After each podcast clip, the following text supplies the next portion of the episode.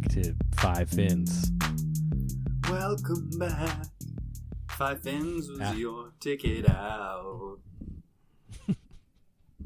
Five Fins After Dark. to all of the shows we used to laugh We've- about. We were just agreeing during the break that we for sure should have started a five hour podcast, potentially a little earlier in the night. But hey, look, the people aren't here to hear us complain, Dan. They're here us. They're here. They're here for us. They're here us to uh, to hear us talk about Phish, and we are ostensibly, though not actually, talking about the June 26, 1994 show. You know it as Game Hoist, people out there. Um, the first segment here, or I guess the second segment, was an attempt to explain Gamehenge. Um, I give myself like a C plus. What do you give yourself? Um, myself, I give myself two and a half fins. Um, I listened to the content, and I had some decent Yeah. takes. I'd, I'd give you, I'd give you like six fins. I'd throw an extra fin on there. You, you, you came with some appreciate that, man. information. Yeah, I appreciate. You know, you know, it's um, it does become an absurd situation when I'm looking at the time we've recorded. and I'm like, in that amount of time, you could have listened to pretty much most of the tape. so which maybe you don't you need do. me explaining it. I would, That's you know, goal. what I would like is for people to bounce back and forth. They listen to the, first of all, listen to the tape. Just don't without us. But then, if you want an extra breakdown, you know, I feel like we provided some interesting detail. I think that uh, Tela, you know, sounding like the live band at that time, that's a nugget. You know, I'll stand by that. I'm proud of my work here on the show, except for right now. But you know what? So we're talking about Game Hoist, and the set one is Gamehenge, and set two is Hoist. And if you didn't know that by now, you're not listening. So we're here now here to talk about the Hoist portion of the show, but we're going to talk about the album Hoist. The album Hoist was released by the band Phish uh, on March 29th of 1994. Dan, what were you doing March 29th of 1994? Mm. Um, preparing for the You are under oath, just as a heads Oh, up. So be very careful with what you're about to say. That changes everything. Um, on uh, in March of 1994, I would have been preparing for the entry of my baby brother into this world because he would have been right around the corner in July, Oh, March. July- April, oh, May, your June, brother was born in July. So so you were several you were- months away. Yeah. I um, would have been at around. I would have been four years. Oh no, I would have been three, almost four. Not quite almost, actually, like three. I was just a tyke, just a little tyke. it's a lot to talk about here. So, um, this is the kind of funny thing about doing this kind of stuff, not only with a Gamehenge set, but with an album. Was we've never just talked about like a fixed thing, like an album that isn't a show.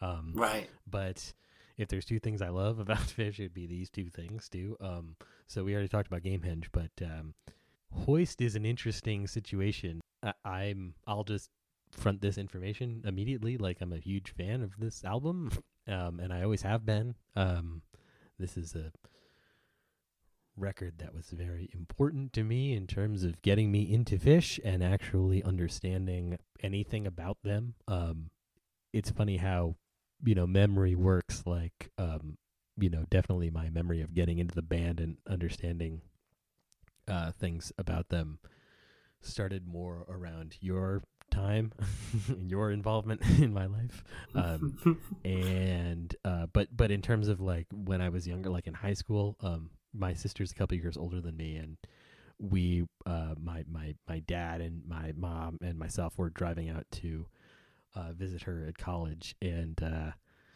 it's possible I had heard Phish before, but I don't. And and and I have a memory as a child of my dad uh, playing me bouncing around the room, and he was very fond of that song. I think I mentioned that story before, but yes. on the pod.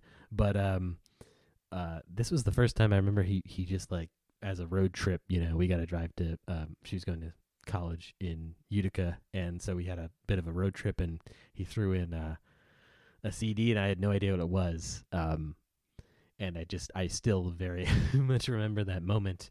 Um, and I was like, "Wow, this is like And really it was- good. Like, what band is this?" And and it was Hoist. And he said it was Pink Floyd's Dark Side of the Moon. and it, and Pig and and Kev jumped out of the car on the spot into four lanes of traffic. and Piper at the gates of dawn. Um, you know, just it sprung out of the speakers, and it was just no. So, um, it, it's it's a moment I still really remember, and especially because I think so. Just to go, I already said the release date, but the the tracks, the tracks on the on the record itself are um are as follows: Julius, down with disease, if I could. Riker's mailbox. We'll definitely talk about that. Axilla Part Two, Lifeboy, Sample in a Jar, Wolfman's Brother, Son of a Mule, Dogface Boy, and Demand. Um, and you know, hearing the opening part of Julius, which is like you know on the record an acoustic guitar and him singing, and then when it kicks in with the band and the full gospel choir and the crazy thing, I was like, Yeah.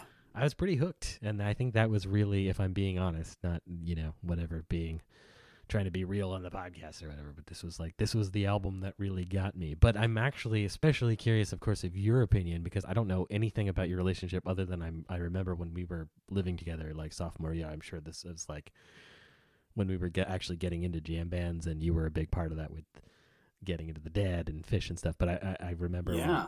Being like, this is one that I was. I remember specifically we would listen to like Wolfman's Brother and stuff from this. So, Yes. what's your uh, what's your relationship with uh, with Hoist overall?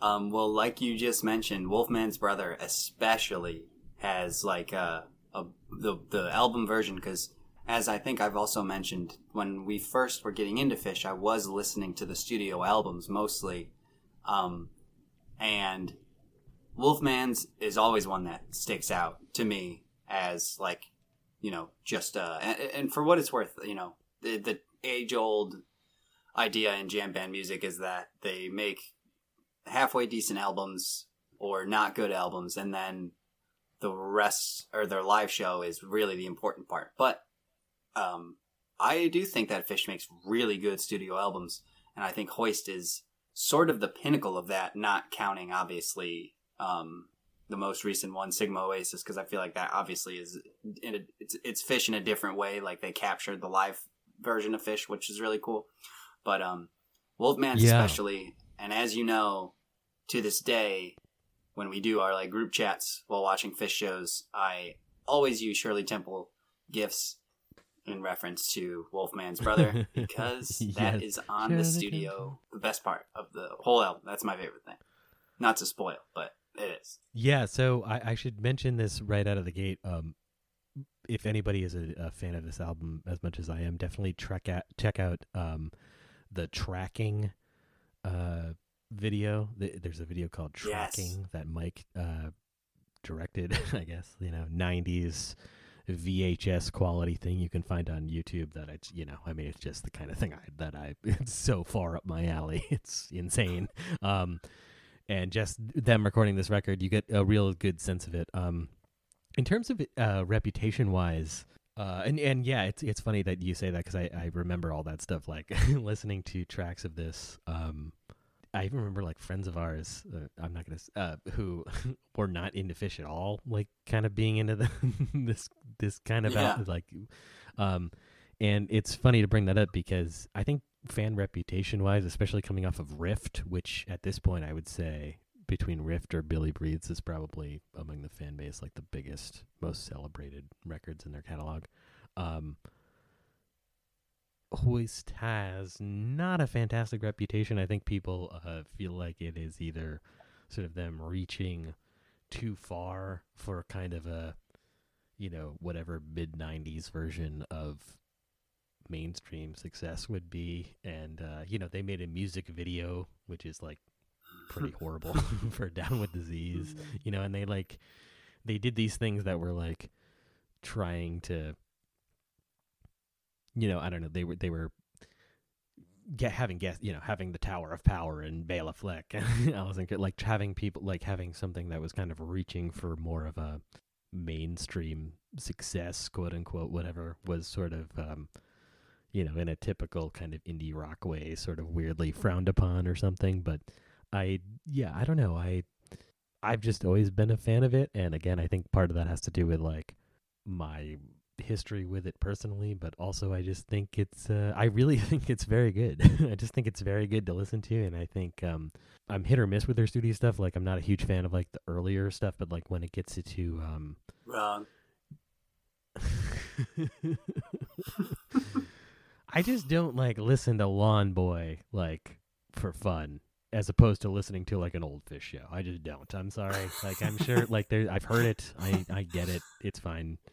I guess, but it's just not kind of my thing, but like stuff like um beginning around, I think Rift gets more it gets more interesting and I think just, you know, th- they had more money. They were actually they had worked in a studio before, you know. Like I think they yeah. were you know, by the time you get to like Billy Breathes and that stuff, like I think they actually my feeling is like and I think you would echo this is like if Phish didn't have the live reputation they had and it was just the studio records, I wouldn't be that big of a fan. I gotta admit. Because I just don't Yeah. think that they're like it's fine, but I've heard like other bands of those periods that were much better in the studio and I'd listen to those records more. But like I have not heard bands of those periods that are as good live as Phish. Yeah. So I actually think that um, without the studio albums, like, yeah, we probably wouldn't have gotten as far into it because there wouldn't have been as much to ingest. And then, you know, seeing Phish live for the first time was so intense because we didn't really have that much information with the PH. Um, apart from Live Phish 13 about what the live stuff would sound like, you know?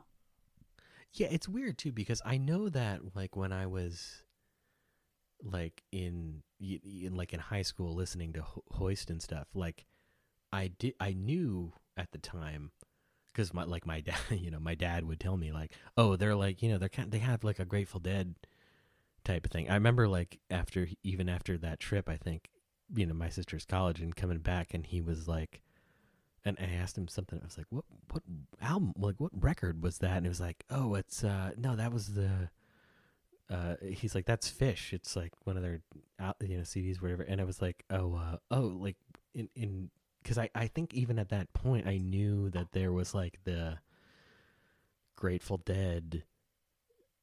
Like I wasn't into it at the time, but I understood. I, like I knew what it was intellectually. You know what I mean? Like it, like the culturally, Right. like it was like, oh, it's like a live, like they play for a long time. And so hearing this CD was like a total. I was like, wait, what? That's that's that band? You know what I mean? Because there's really no, and we'll get to this if we talk about like jamming, except the very, very, very end. Other than that, it's like a completely straight uh, CD. Which even if you look at like Lawn Boy has like Run Like an Antelope, and you know, like there's stuff that's like jammy, like their version of jamming at that time. And this doesn't have any of that. So I think it was, you know, it's weird. It's like um, I think we're coming at it from different angles almost. Where I I sort of knew like when we went to see Phish the first time at. That's where the drop goes right there. Um, I was like, oh right, because I and I had seen the the the the Dead show at in Albany, but I was like, oh, this is like going to be like a Grateful Dead type thing, and honestly, it was way different. I mean, it was this, it was this it was different, but the same, but still different. um, and you know, this album is very near and dear to my heart. So, um, if we want to talk about a tiny bit, so we already mentioned Julius.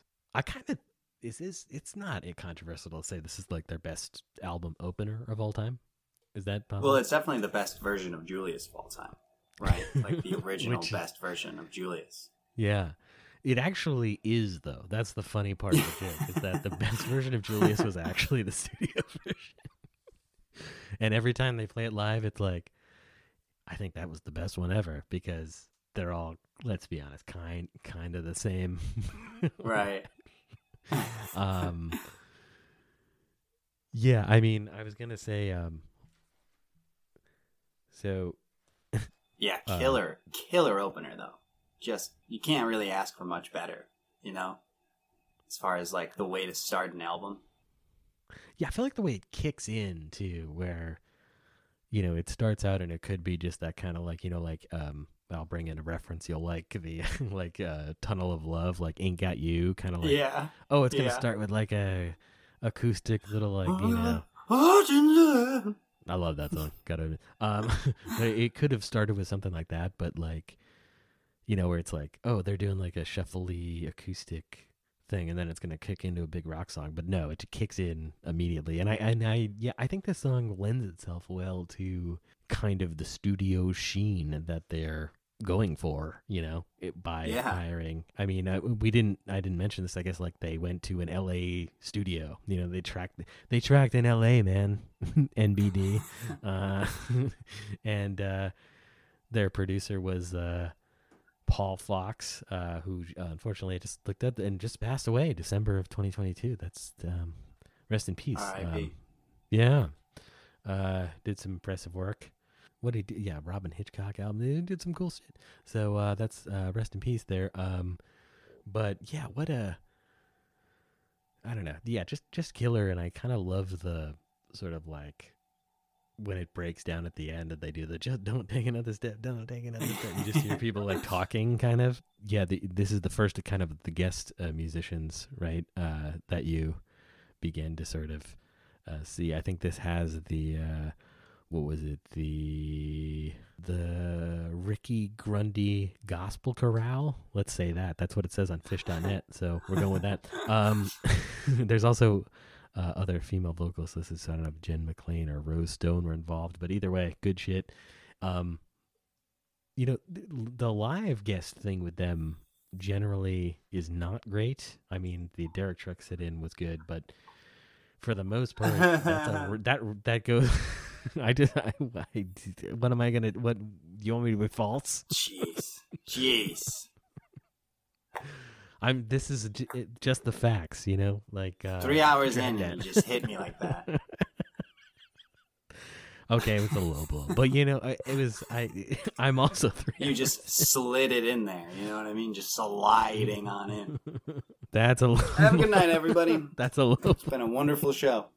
It's been, um, but yeah, usually like the the get the guest sit in like uh live thing, you know, is either Yeah. underwhelming or kind of a disaster, you know. um, and I don't know, this album it just works. I feel like it, it- like they actually nail that. Um, right. the second track is down with the cheese no so down with disease so you know is this the best song to ever come out of somebody having mono i don't think sam Uh, darnold ever wrote a song th- that i can remember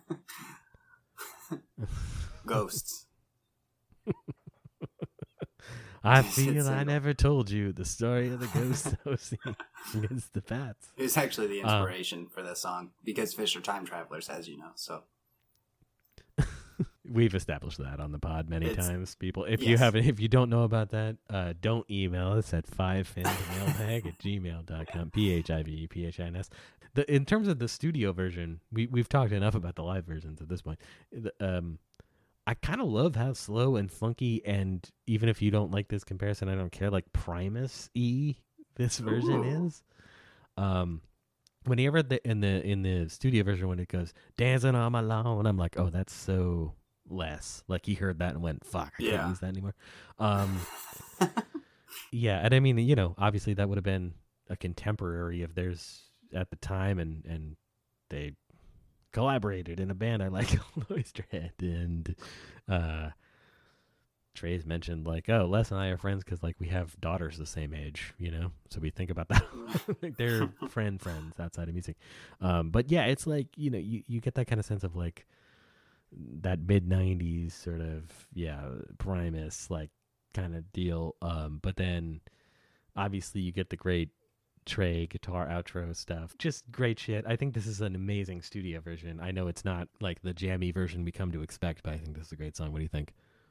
yeah, I mean, I don't know how they could translate the jam jamminess of disease into a studio song. So, uh, giving you the bare bones of it and the just the like the skeleton setup of it, it really is cool. And again, like you said, you know, they're in LA, they're doing a good job with all this stuff, so it all sounds good.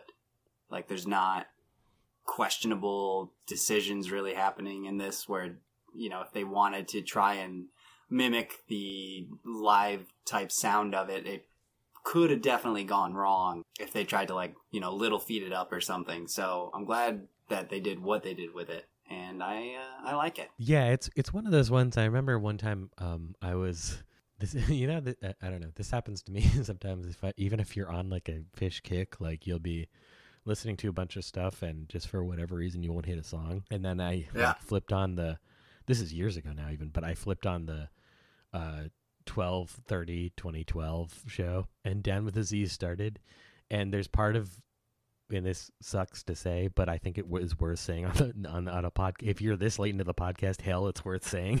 is like there's a piece of you, right? Like as a Phish fan, where you're like, I mean, should I just skip to the jam part? like down with disease. How many fucking times have I heard? Like I love it. It's great. We're all guilty, right? I mean, it's just the fact. But-. We've done it, and it's funny. The song started. I went, nah. I'm like, it was just like I was on a walk. I was like, yeah, I'm not gonna do. I'm not. I don't want to take my phone. you know, I was just like being lazy. Like, uh, and the song is three started. minutes and- of my life? the song started, and I was like, I fucking, lo- I love this song. I've always loved this song. I love this song when I was like, I loved this song like before I was like into Phish. Really, like I was like in gym class, like, and they let you like wear headphones if you ran around or whatever. And I was like listening to Down with the Sea. I mean, you know, this song is like as old to me listening to it as like Beatles songs were. You know what I mean? Like where it's just Yeah. it's just there. So when it- it was like I was listening to this live version, I was just like loving it so much, and I was like, and then they got to the jam, and I was like, all right, holy shit, right, that happens too. Um, but yeah, it's again, it's like some of this is hard. We can breathe through a little bit of it because so much of it is just like it's so ingrained in me now that I'm just like, I guess this is just who you know, this is part of who I am.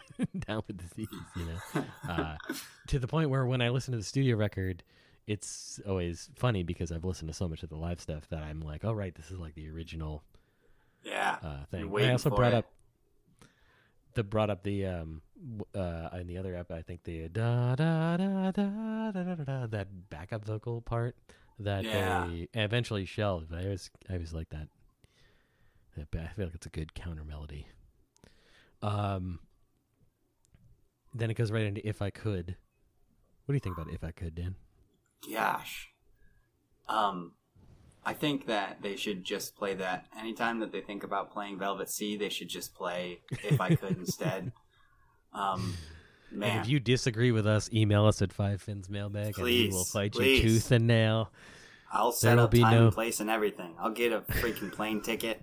That's not even a. It's not even email request. It's like show up at this place.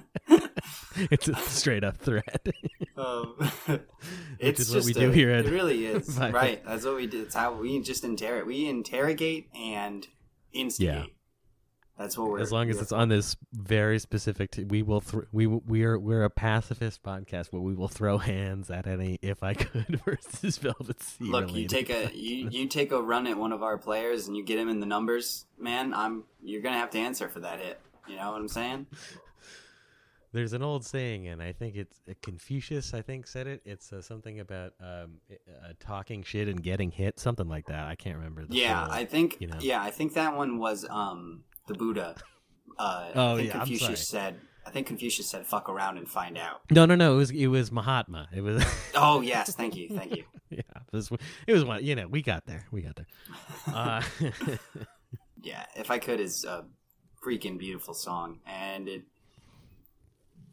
I mean, I think it brother. gets its. I think it gets its um, deserved due from fans. I don't think anyone really poops on it or anything. So it's uh yeah, excellent writing and makes you want to hug someone.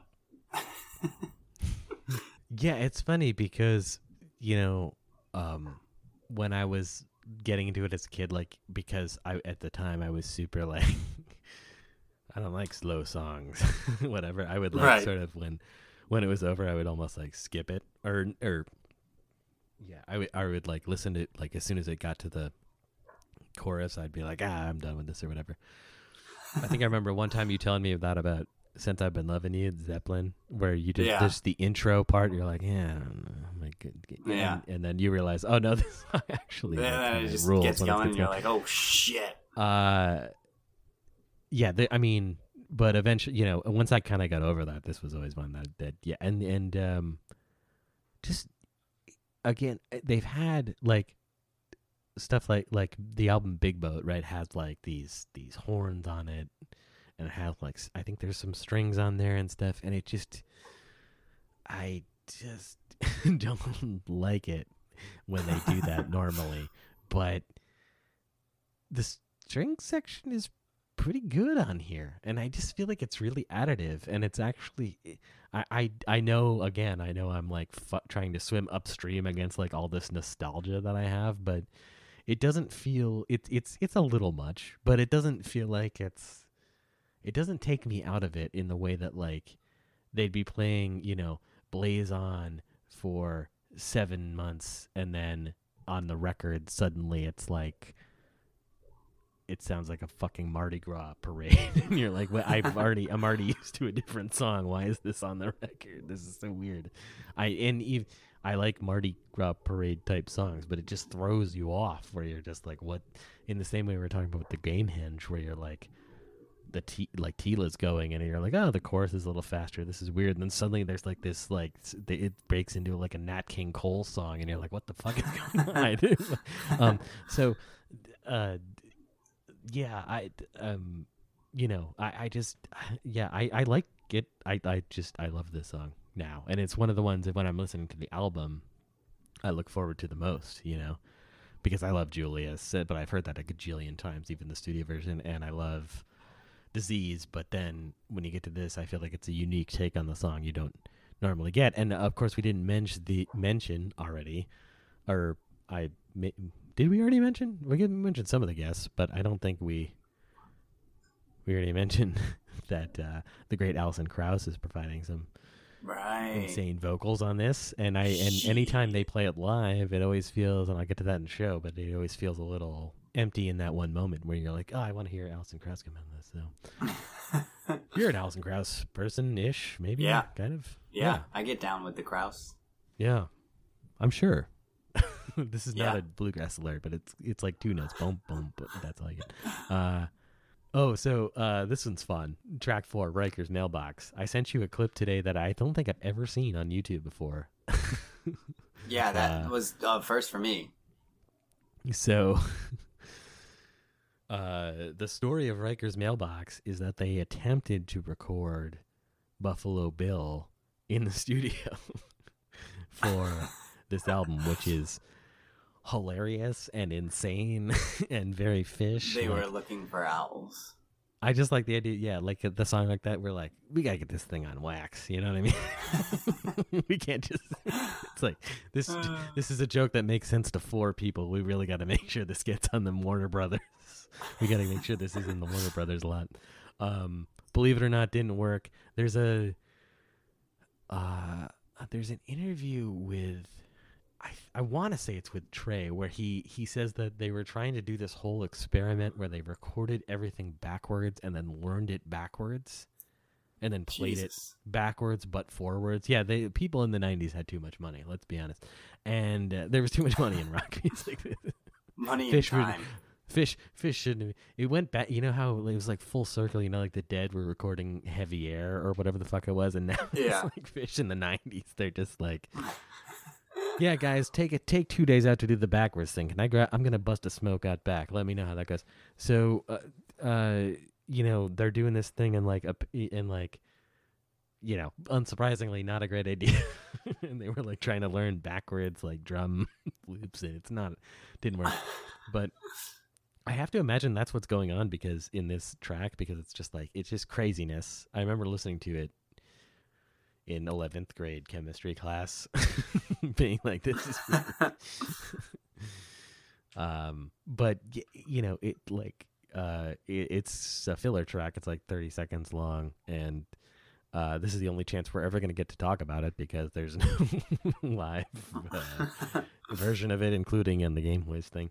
And you know they uh, they just kind of, uh, um, but what what the the story of it is a lot more fun Oh, so by the way, so sorry. So it's them. If you listen close in the background, it's them kind of playing Buffalo Bill, but then there's people chanting over it that are saying like off lob, uh, which is like buffalo backwards. So I think that was all.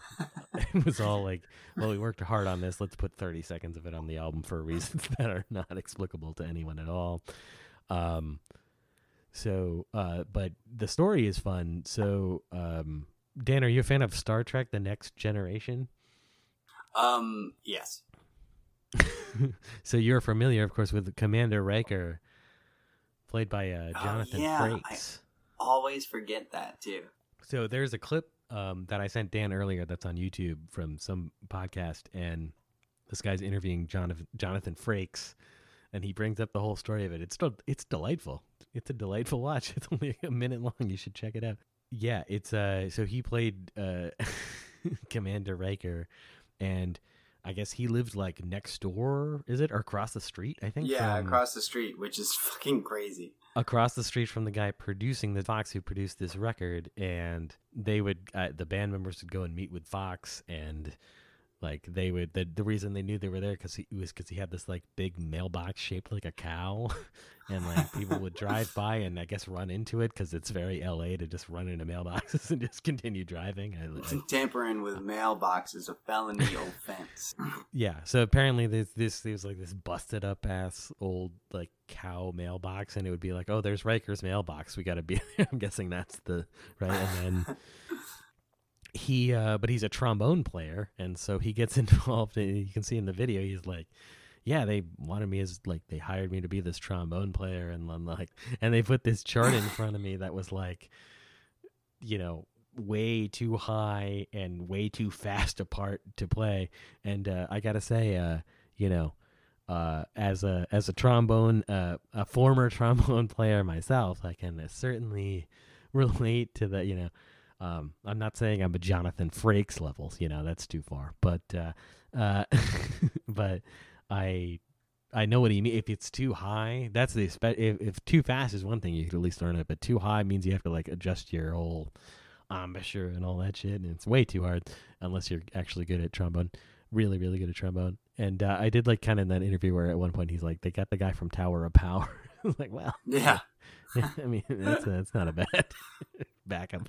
bringing in the the, the, the we went with the guns. st- I don't know. we- I mean, we- we were thinking the Star Trek guy, but uh, then we got the Tower of Power guy.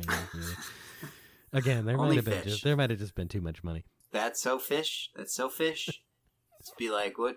Oh, what do you think about the Star Trek guy? I don't know. It seems like it might be a little out of his range. All right, what's our next option? Tower of Power. Yeah, and it's like, and he's definitely in the video too. He says he what he's describing him playing is, I think for sure Wolfman's brother, right? Right. Because I it, whatever he's saying, I don't think is actually. I think they just took the buffalo. I think the Buffalo Bill thing they just scrapped entirely. But they were like, well, we got this guy on, you know, we, we got Riker on the album playing trombone. Let's just throw that on there too. Because he's like, oh, it's the, they gave me this chart. Like, I can't. I mean, I can't imagine that was for Buffalo. Because what what whatever he does a little like boo boo thing, and I'm like, oh, I bet it was like Wolfman's brother. Because the Wolfman's brother horn chart is really cool. Anyway, we haven't gotten there yet. Yeah, Riker's mailbox. We spent like at least four times as long on that as like the actual song itself. Axilla Part That's Two. We already mentioned this earlier. yeah. I'm a huge fan of Axilla Part Two, and my first question to you It's is, Dan, um, awesome. and this this is the most important question I've ever asked you on the podcast. Axilla Part One or Part Two? Gun to your head right now. Thirty seconds. Uh, uh, oh, I'm gonna die. Um, I'm gonna go part two. Ah, Nice. just you made the for the darkness of it. Yeah. Look, do you want something shine in your face, man? I mean, I always do. I don't. I don't. Especially lights or things. Again, again, I have to stress. Like, I heard this before. I was listening to like super weird music. So when Trey's voice does, they do the drop into the "Don't join the thing." I was like, "What the fuck is going?" on? this was like the craziest thing I'd ever heard. Uh, I love it. I I think part two is better than part one. Uh, I don't think I heard part one for a while uh, after I had heard part part two. think it, t- that took. A, I remember you playing one time a show, and I was like, "They're doing a weird version of this, right?" And you were like, "Well, this is Axilla Part One," and I was like, "Oh, right. There's a Part One." is this a studio? Like in terms of the studio thing, are you into this? Yeah, for sure, for sure. Um, I mean, I don't think there's too much of a difference between the performance live of this and the version we get from the studio. At least not like, you know, the, uh, the obvious difference is like what is on stage versus what can be in a studio. But um, yeah, it, it's just it, I think that it captures the intended um, atmosphere very well. I've always been a fan of part two um, because I felt like the lyrics are a little better. Um, I might be getting this wrong, but what is that podcast that's on Osiris that had it's like the road to road to now or um well there is road to now yeah and i think that is in osiris podcast but i don't That's know like if they would it's a history podcast they had they had Marshall on though, right? Like early on, I think. oh This is years ago. yeah i think now. so yeah I think it was that. If it's not that podcast, I apologize. but I it was pretty sure the it was that podcast, and they were talking about, um, you know, songs that changed over time or something. And he brought up like, uh, he's like, well, you know, Axilla Part Two was funny because, you know, I wrote the lyrics to Axilla, the first Axilla, and Trey like that, and they were playing that live. And then when they went into the studio you know, I can't remember what he said. I should have re-listened to this part, but it was something like I think he went into the studio and it was kind of like, well, well, like there was a lot of like, yeah, that song is good, but you gotta really gotta like change some of the lyrics around. Which, by the way, when we talked about the whole, when that thing on on Wikipedia says like, oh, Axilla Part One is about the old Gamehenge witches, but this is a new. Th-, I'm like, I when I hear that explanation, like Tom talk about it, I'm like, this seems a lot more likely that basically it was Yeah. like he wrote he wrote a poem that Trey thought was cool and put to this incredible rock. I mean, right, like just awesome rock song, one of their best like straight up rock songs. And then they were like, "Well, we can record this, but you got to change the lyrics at least around a little bit." And what's funny is that it's almost like outside of Riker's mailbox, like one of the least accessible songs on the album because of the weird outro thing, where it turns into this weird sludgy part, and Trey doing the "Don't shine that thing in my face" like in like evil, you know, David Bowie fame, fame, fame, fame, like that, you know, low voice. Um, I love it. it's great. It seems like they. It seems like they always had this tendency to s- to intentionally sabotage anything that could potentially become a hit. Like he even down pitches his vocals in their Chalk Dust Torture studio version, and I think that's because he's like, "Uh oh, if this gets get, you know." And again, they were on the same label at that point as Ween, and I think they saw a lot of inspiration in that sort of like push the little daisies, you know, that like kind of like right we're gonna we'll do the we'll do your whatever radio friendly pop song, but we're gonna make it fucking weird because that's like part of our Push them up. you know. what a what a bop! Oh my god, uh, the Ween podcast will come, and it'll just be me and uh, it'll just be me and Silent Third, the Silent Third podcast. silent, yeah, will be you and silent no more. podcaster for sure It'll be like in you know like uh the uh, uh the uh, the press box guys love that anytime there's this uh things you only re- hear in media headlines and it's one of them is break the break the silence. It's always like somebody who it's like you know like Kevin Federline breaks the silence. You're like, was anybody expecting him to talk? what do you mean breaks? The? There was no silence to begin with. like what? breaks the deafening silence. silence broken today I never, I never, I, I haven't thought of about somebody you haven't thought about in 15 years. Breaks the silence. Breaks the silence. I thought we were just done. Um, yeah, it'll be like silent third podcaster Mike breaks the silence. really? What's No. the podcast about oh it's about ween yeah i hate donna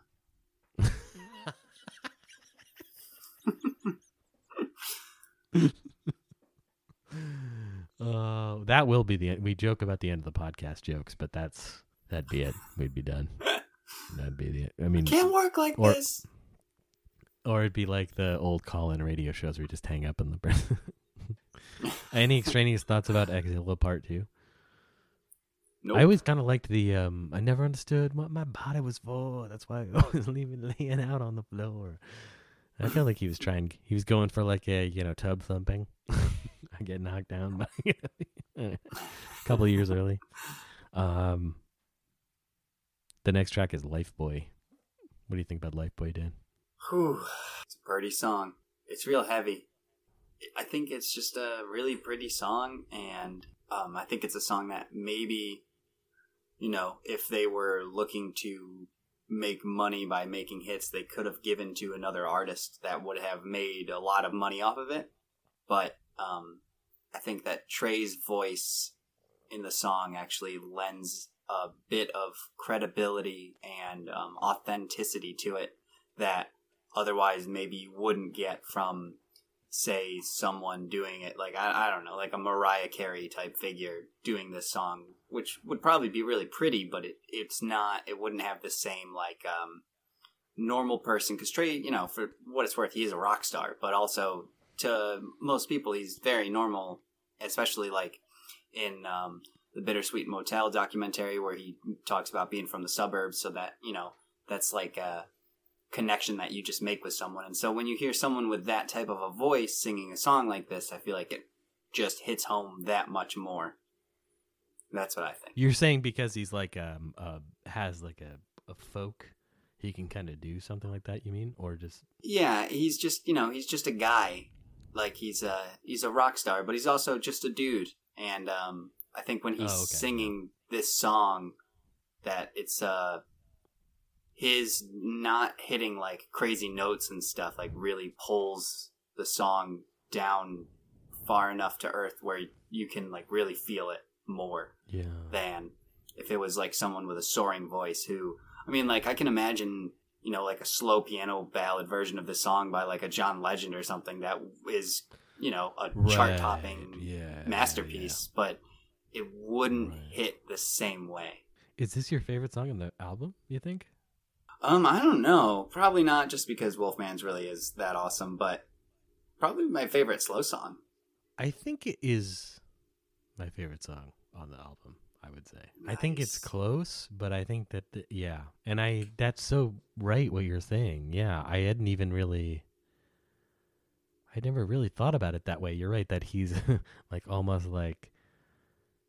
This happens with singers, I think, especially where it's almost like sometimes limits make it more emotional because you can tell like somebody's trying to kind of get something out that they can't necessarily yeah Whereas Yeah, somebody like, um, like could be better technically, quote unquote, technically better singer, but like not like it wouldn't right it wouldn't land in the same way. Yeah, Yeah, like a, a a good like a good comparison, I think, would be like the girl from the North Country, where you know Bob Dylan's voice Mm. being not yeah, the greatest voice in musical history really lends in like a, a level of authenticity to that song where you're like, this guy's really hurting.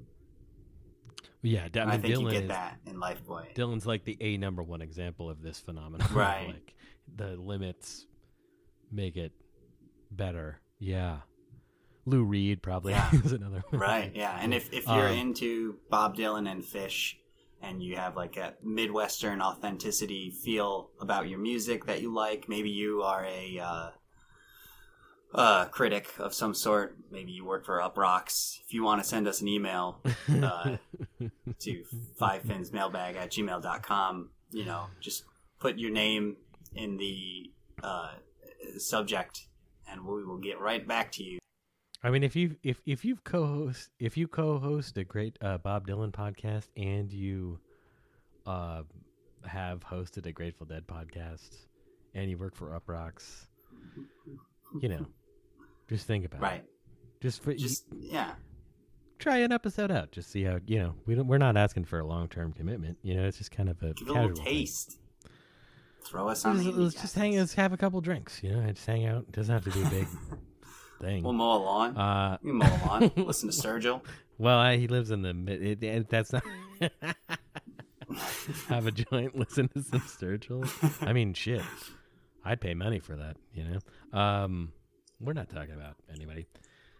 Um, Nope. Track seven is called "Sample in a Jar." Uh, are you familiar with this song yet? Mm. Um, vaguely. It's by Phish with it. That's P H I S H. Mm. Mm. That sounds so familiar.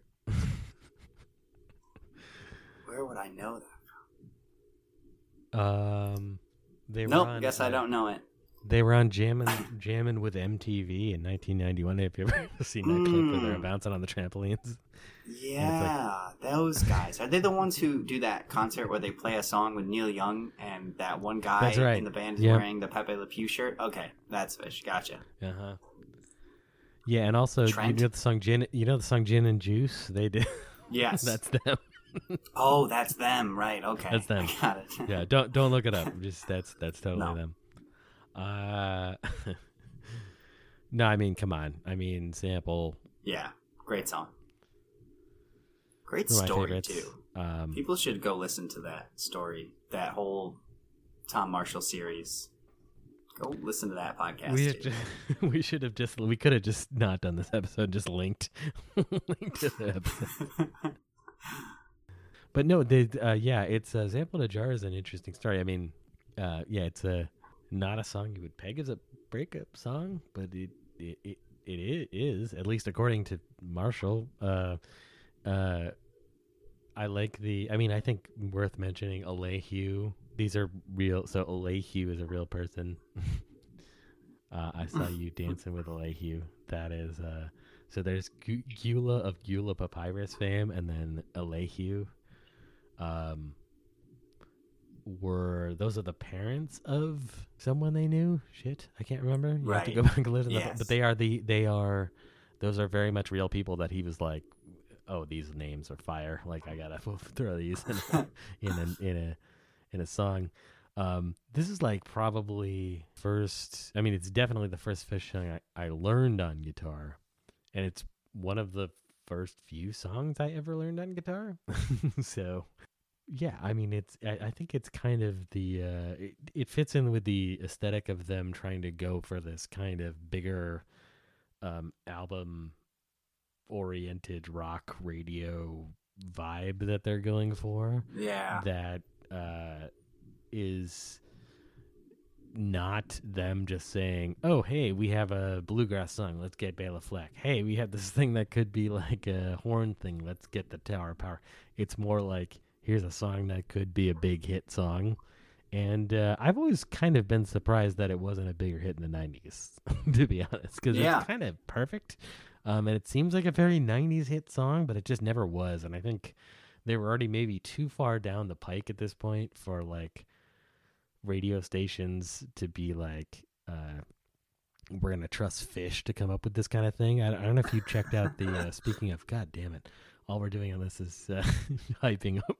Look i love tom marshall's podcasts uh but really fascinating thing when he talks to Trey in the 1997 one where Trey says something like when we were doing stuff with on the Rift album like we had people calling us in and be like somebody in particular being like this is like the least cool record anyone's ever made can you try? And, like they gave him like a they gave him like a Frank Black they gave him like a Black Francis record you know Pixies uh, um and was just trying to be like can you just like just try to be like a tiny you just make more, like, this? with um and he talks about how and obviously i agree with him but he talks about how that was kind of like this offensive like oh my like you know come like this band live is amazing. Nobody's ever doing things like we're doing them. And he's right you know? Nobody ever was doing things like 1993 Phish. There was no but i can see from the record company's perspective being like can't you just even just try to like do something like a little more?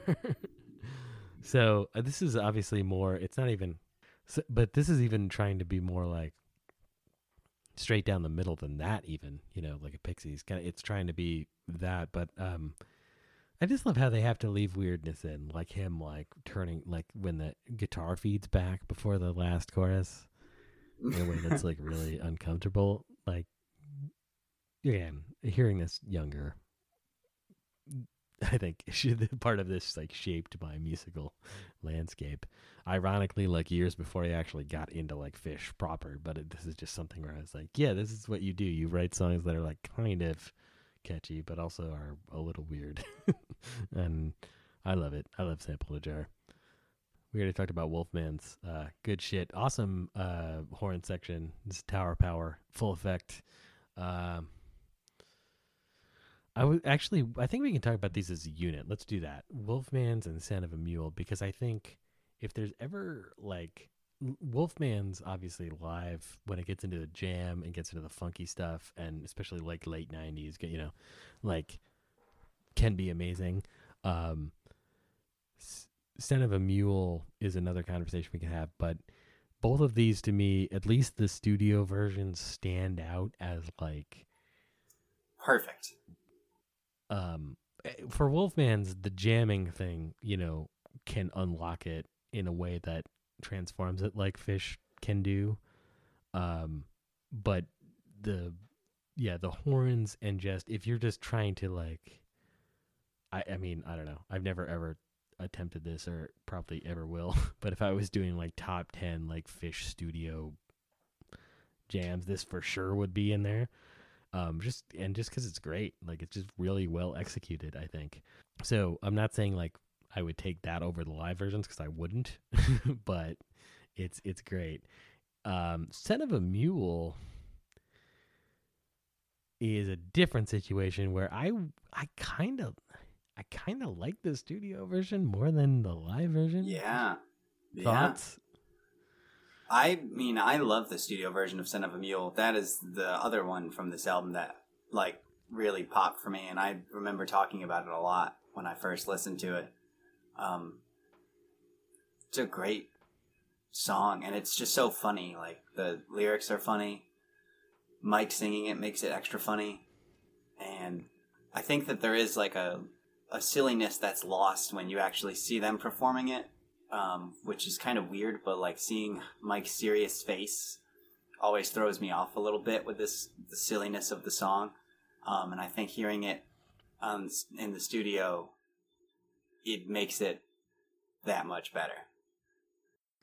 There's great studio stuff too. Uh, the tracking documentary covers a tiny bit of this, but I've heard Mike in interviews talk about it. He wrote the song and um, he was trying to sing the lyrics in the studio, and they were like, "You got to get looser. Like you got to be more. This this song, you can't be like so tight, you know." Lyrically, and he's like, try, you know, and Mike's a very type A personality type dude. Do less, right? do less. Yeah, and apparently, what they did was they were just like, you know what, you, you're just singing a bluegrass song. Like you gotta have a, you gotta have some drinks. So they like bought a bottle of wild turkey, and like Mike just like started like Jesus. whiskey. And it, when you watch the tracking documentary, he claims that's not that's afterwards, and it does seem right because it's like he doesn't seem he seems like he's play acting drunk, but I think he when they actually did it, he was like a little buzzed. um, also, you got Bela Fleck, of course. Um, I love the Oh, intro yeah. to Son of a Mule. It's so, the studio because it's so like coming in the back door. like it's just a weird sound. And if you the weird sound, by the way, is coming from you see this in the tracking thing, and I think this is for real. The he's playing, um, he's playing like a bass note, and they're literally they have like this uh, amp on wheels, and they're like wheeling it back and forth to get that Doppler effect, like, that that kind of thing. Um, Yeah. and I just love that so much. Which they've obviously when they do it live, they just kind of like go you know right into it because there's no way to do that. I don't. Yeah, we we can save some of our live takes for that, but I, I'm glad both of us are like in on the. I just think it's it's yeah it's I think Scent and Wolfman's a brother and. I love the guitar solo and sample, but I, of these of these ones, I think these are like the this run of these next three songs, maybe eight track, eight, nine, and ten, are like pretty much the best versions of those things ever recorded. Yeah. Um, or uh, not Wolfman. I, that's too. You can't take out Wolfman. It's like 97, 98, You know. Um, Yeah, Some of the, the- crazy, the- crazy new one, like crazy new live ones, because now everything jams live. So now you can't even think it's about. I'm sure they're going. Dogface Boy by 2024 is going to be the jam of the year. yes, will will be. But uh, any other things on scent? I think we. I think you and I have like even since like early on been on this tip Yeah. of like you know it's actually better than because yeah we'll talk about with the live one but they always shoehorn in the um you know the klezmer jewgrass thing. Right. Th- Those are Mike. Those are Mike's words, by the way. Just throwing that out there. Um, uh, and I'm I'm always a little lukewarm on that, but I like uh, the studio version is like a, just a straight ahead bluegrass song, and it's got the great Bela Fleck, who I met, who's a very very nice man and an extremely talented musician. Yeah. Um, yeah, nothing, uh, nothing more on scent, but I would say with Wolfman's, I think Wolfman's is another good example of uh, Phish being more influenced by Little Feat than the Grateful Dead. Mm. Yeah, that's a very like Spanish Moon. Yeah, Feats Don't Fail. Me Now feeling. Same Yeah. uh, horn section too. Yeah, right. Well, at least for a while there, it felt like you could probably like, uh, you know, there was a, you know, there was that period in the 2000s where like you could just, uh, it felt like there was like a must have been a one eight hundred number, and like you called it, and like it was like, "Hello, Dirty Dozen Brass Band," and you're like, "I'm recording in the studio," and they were like, "We'll be there," and they just slid down a bat bowl, and like they're on like the Modest Mouse records, and they're on, you're like, Right. where where these guys like did they where are they from? Did they just show? Like uh, it's kind of like um i feel like tower of power was that for a while. Where it's like i need a horn section. And tower power was like i got you fam. Just just just shows up in the batmobile. Crawling out of the bass drum. no it's like gene parmesan. You know it's like we need tower of power. And it's like we're living a pizza joe oh the tower of power is here. Holy shit.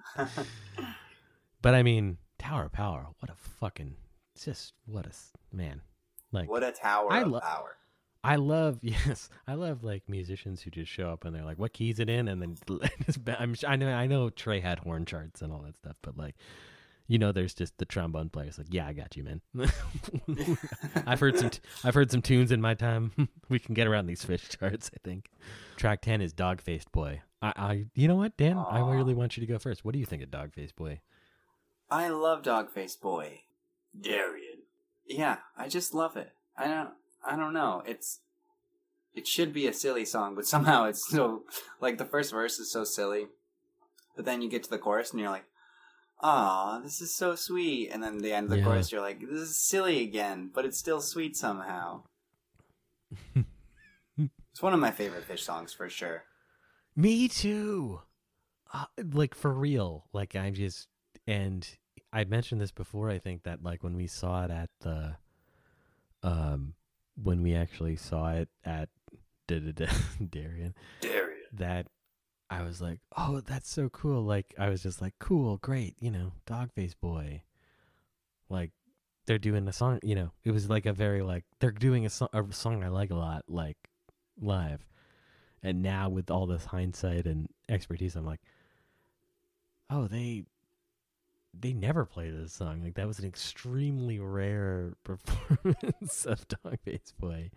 Um Right. I just I lo- I love this song. I mean, I I always have. Yeah, I just I I um don't deplete my oxygen for the guy who's turning blue, but ask me and I'll do anything for you.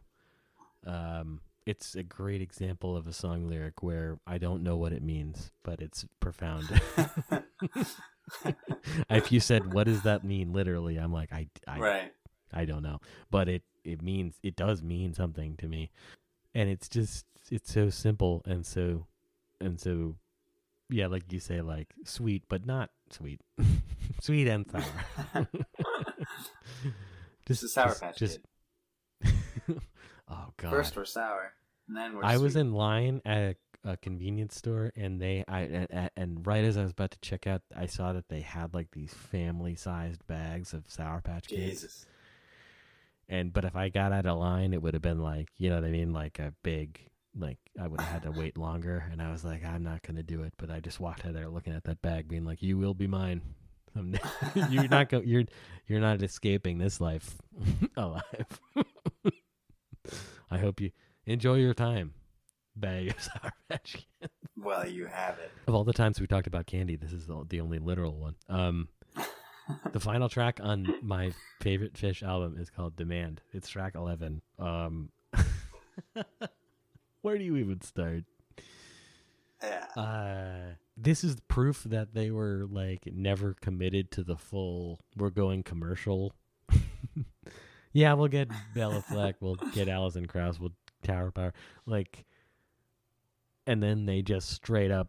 This is. I think this is the weirdest actual Phish song that's ever been technically released as an album track. Even Riker's Mailbox is like a joke, but like this is fucking bizarre as hell. Like it's, this is crazy that they actually put this out and not as like a hidden track. It's on the you know. Um, right, and because they could have just ended with dog. too. It's the '90s too. They could have done Dogface Boy as the closer, and then like track '98 was Demand. Nope, it's just right, Right. there. Um, I mean, I absolutely love it. This is a crazy drum performance. When we talk about the, you can hear it a lot better even in the live tape. We'll talk about, but this has to be the most complicated and insane drum beat that Fishman or that Trey's ever wrote for Fishman to play. Trey even casually mentions in that you know if he's gonna nix anything from the set list, it's like, well, I can't do demand unless I practice that drum part for a week or something. it's so hard to play. You know, this is like the least accessible Phish song ever written, but I love it. And then, of course, it ends with this whole sound collage deal. But uh, I'll we'll get to that. It's like, what do you think of uh, uh, demand? Um, I think it is weird as fuck, and I love it. like the ending is just so fucking weird. Ex- Like expand on that. the I don't even know how to expand on it. Like I know. it's like what is happening, and you get obviously like the split open and melt jam thing happening, and then the weird voice at the end. It's Phish. It's so Phish. It's it's uh, arguably too much. You know, it's, it's a lot to deal with. It's a lot to put on the end of an album. That's for sure. Yeah. Um. Again, uh, uh, to stress the sort of nostalgia thing, like I was still forming my understanding and opinion of what albums were. So this being the last track, like, and it, it's really worth mentioning, right? So it's this weird, and I, I think I already called this up early in the podcast, but this is the most like Robert Fripp level shit he's ever done on an album where it's just this crazy guitar lines and they like sort of make sense but not really and then they're changing guitar like like uh, you know tonality and and tempo and or not even tempo just like tonality and and like you know time signatures like every bar. It's just like crazy. Oh yeah but so then um then so then that track ostensibly ends right? And then what you hear is that the track ends and then you hear a person getting into a what I always picture to be a truck. I don't know, like it could be a car, I guess, but it's it sounds like a truck to me. It sounds like a person getting into a truck, and then putting in. Uh, they flip on the you know you hear the engine fire up, and then they put on uh, a tape. Uh, They they put on the radio, and then they put in a tape, and I always love how it's like it starts and then they turn it up. Yeah. uh, uh again like this is something i listen to like on on the school bus over and over. So like i've i've paid attention to every detail but they they turn it up and then there's like this and what it is what you're actually hearing is the april 21st 1993 performance from newport music hall columbus ohio of split open and melt. Uh the the la- so maybe someday we'll actually do that show and you can call back to this episode. Um and so you're hearing a show that Phish played like you know uh, a little over a year before this album came out. Um, it's the only semblance of any kind of jamming on the record at all, and it uh, scored by these sound effects that uh, indicate the person's driving faster, faster, faster. Now there's like cops after them or something, and they drive off and and when the jam like ends, they're like hitting a tree or going into a ditch or something, and then there's a pause, and then you hear a track. and we've already mentioned that um, I'm not super huge on pronouncing things, so I'm not even gonna attempt it. I gotta admit. Uh, maybe when we do the actual show, I'll have learned to, uh, you know, uh, you know, pronounce the Hebrew by then. Hebrew, I could hit up some of my friends who speak Hebrew. Come to think of it, they might be able to help me out. Silent Third podcaster Um, Mike. Silent Third podcast. Uh, I'm gonna say YS YSZ. Uh, um, but uh, and when we get to the show, we'll talk about that even more. But uh, in terms of the album, it's like that track ends, and then the very very obvious connotation is that the person died and is like ascending Right. to some kind right because it seems like a very heavenly like chorus thing. And that's and that's how the album ends. Um the what was i gonna say? Oh yeah the in terms of the album uh all of the lyrics are listed for all of the tracks. Um and then for that last track the lyrics are on a separate page and they're upside down. So uh back when cd booklets were like a thing. Right. so and it's it's in hebrew obviously. So they're yeah. Um so yeah that's Oof. um they can do that because half the band's jewish. So you know there's no cultural appropriation problem. They've reached the all 50 50 they re- they they they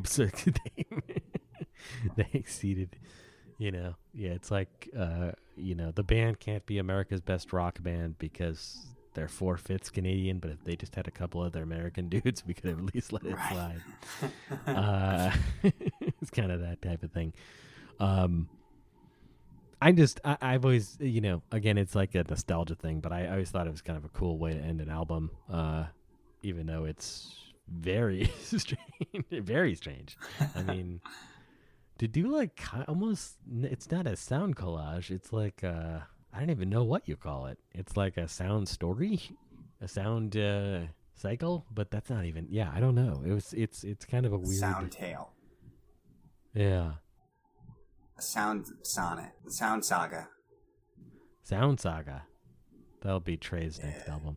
Uh, the only thing that calls to mind is like there's a thing with um. We're hearing that Marc Maron stand-up special. I think it's Thinky Pain, and it's like the whole special, and then the last track is like just him walking off stage and talking to somebody, and he's like, "What do you think? Was that okay?" you know, he just kind he does like a mini WTF pod, like, uh, like immediately. I'm like, it's like a, yeah, like a you know, like a found found sound, found footage kind of thing. Um, but to end an album like that is really, really interesting. Um, yeah, so I'm a huge fan of Hoist. Um, it's funny that like both both Gamehenge and Hoist are, I think, like almost really cool, but tough to talk about things because they're almost so self serious. Right. so kind of like they kind of end on